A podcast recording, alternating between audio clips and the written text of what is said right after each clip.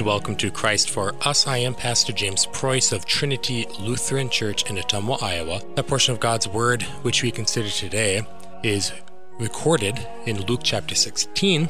and I'll read just one verse from it. The Master commended the unrighteous steward for his shrewdness. For the sons of this world are more shrewd in dealing with their own generation than the sons of light. And I tell you, make friends for yourselves by means of unrighteous mammon, so that when it fails, they may receive you into the eternal dwellings.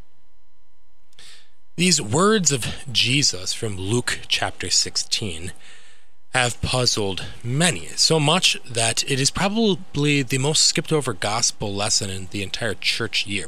How can the master commend the unrighteous steward? Who is a thief and a liar? And what does it mean that the sons of this world are more shrewd than the sons of light? How are we supposed to make friends with unrighteous mammon? And who are these friends who will receive us into our eternal dwellings? In fact, these words of Jesus are not puzzling at all. People think they are puzzling because they don't want to accept what Jesus is saying. Jesus is saying that the unbelievers who worship the things of this world are more devoted to their God than Christians are to their God. Jesus shames Christians for their laziness and stinginess by commending the unrighteous steward for his diligence to steal.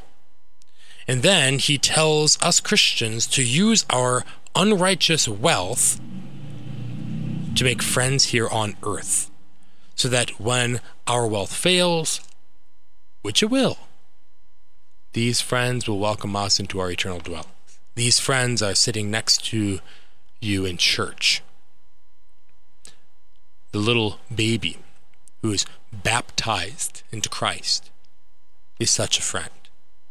And you have friends like these all around the world who are baptized and believe in the gospel of Jesus Christ, who gladly hear his word and worship him.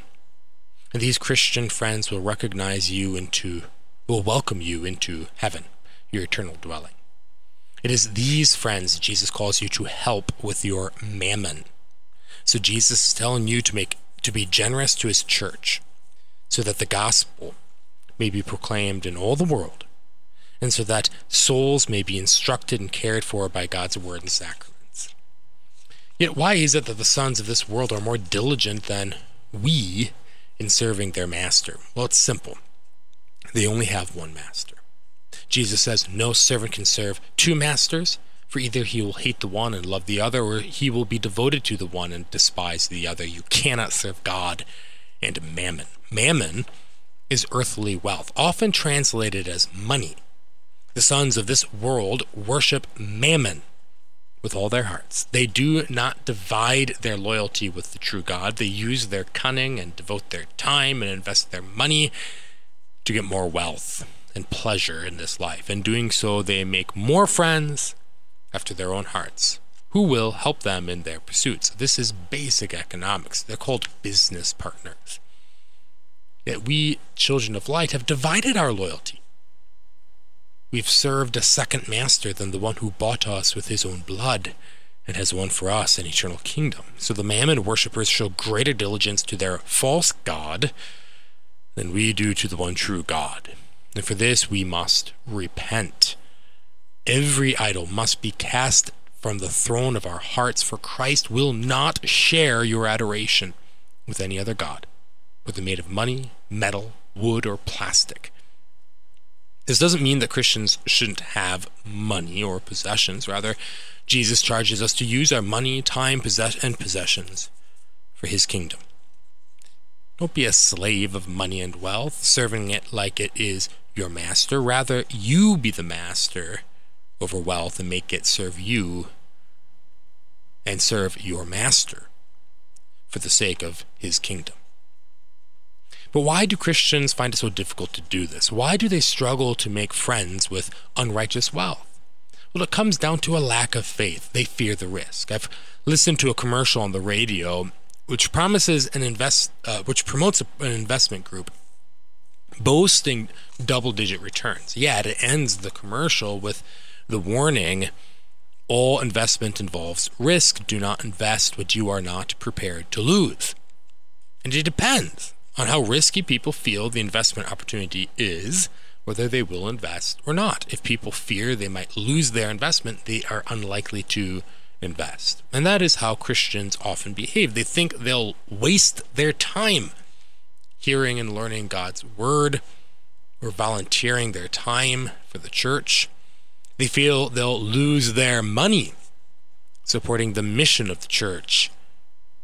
Yet investing your time and money in the kingdom of God is never a losing investment. Jesus says in Mark chapter 10, there is no one who has left house or brothers or sisters or mother or father or children or lands for my sake and for the gospel who will not receive a hundredfold now in this time houses and brothers and sisters and mothers and children and lands with persecutions and in the age to come eternal life. Jesus promises a hundredfold return on your investment plus eternal life. It is never a waste of time to learn God's Word, to go to church and take advantage of the sacraments.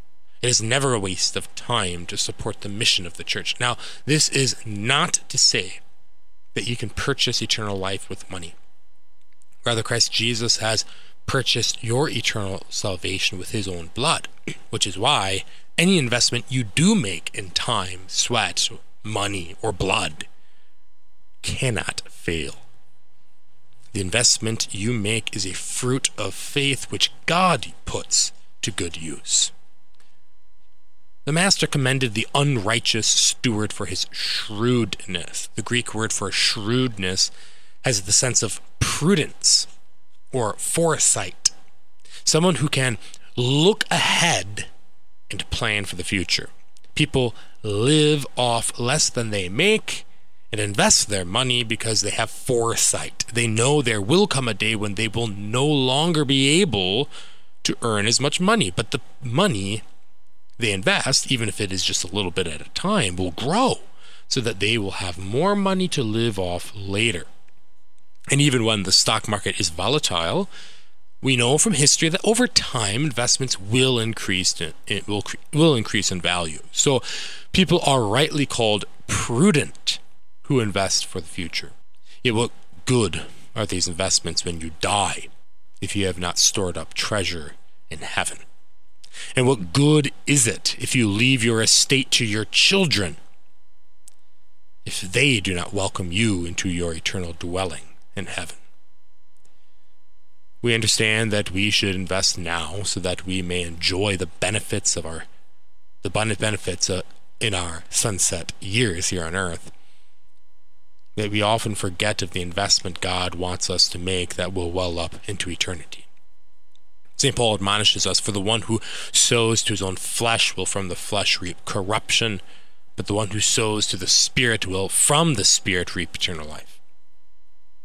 We should trust in the promise Christ gives us that he goes to prepare a place for us, more than we believe in the promise of the stock market or housing market.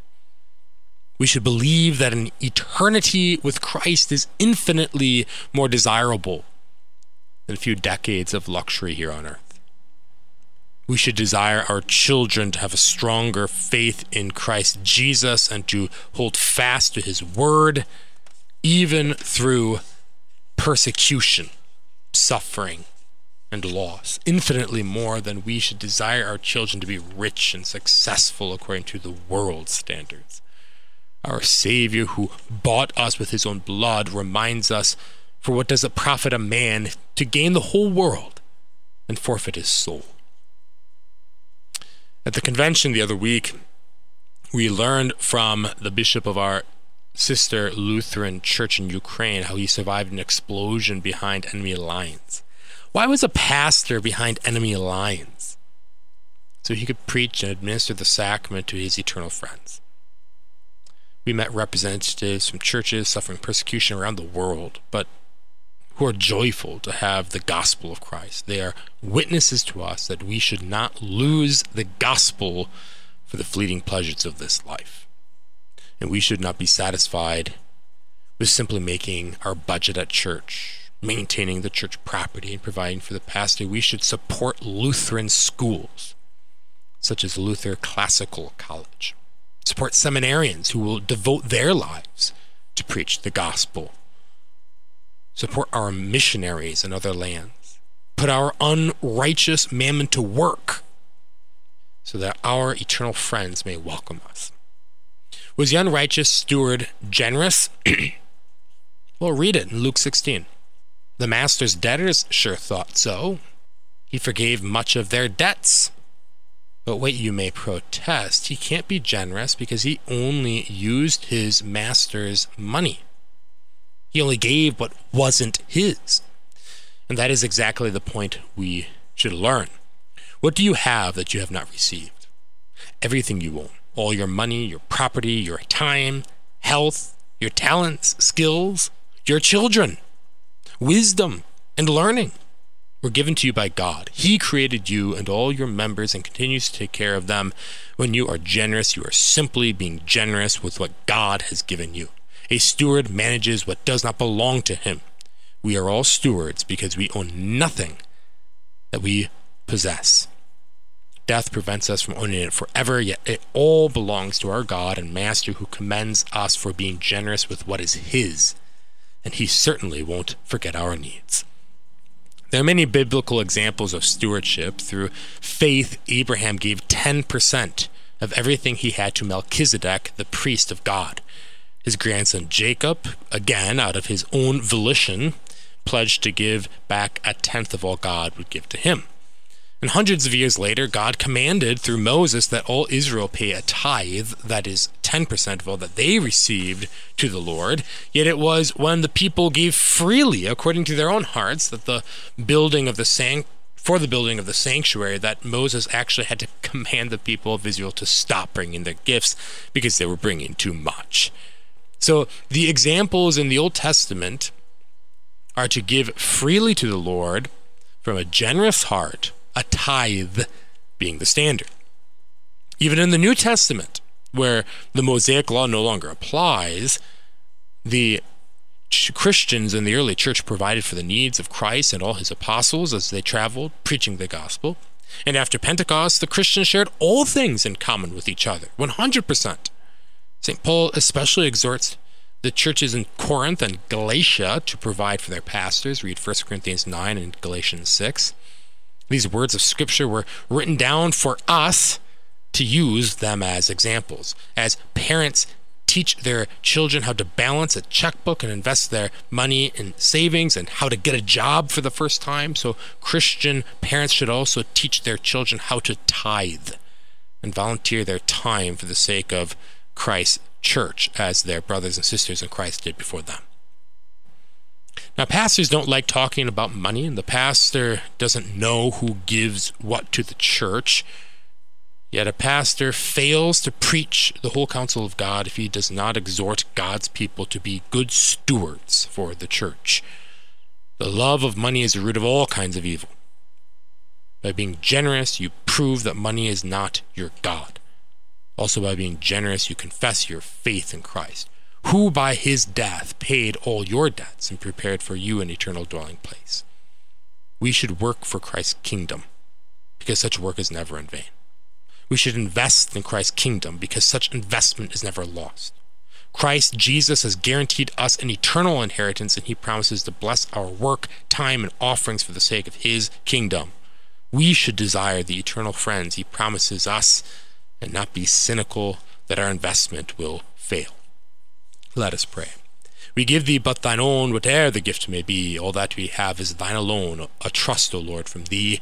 May we thy bounties thus, as stewards, true receive, and gladly as thou blessest us, to thee our first fruits give. We thank you for joining us today. Trinity Lutheran Church invites you to join us for worship. We worship Saturday night at 6 and Sunday morning at 9. We're located on Shaw Avenue in Ottumwa. We're the church on the hill next to Wildwood Park. Please visit christforus.org to learn more. Please tune in again next week. Thank you.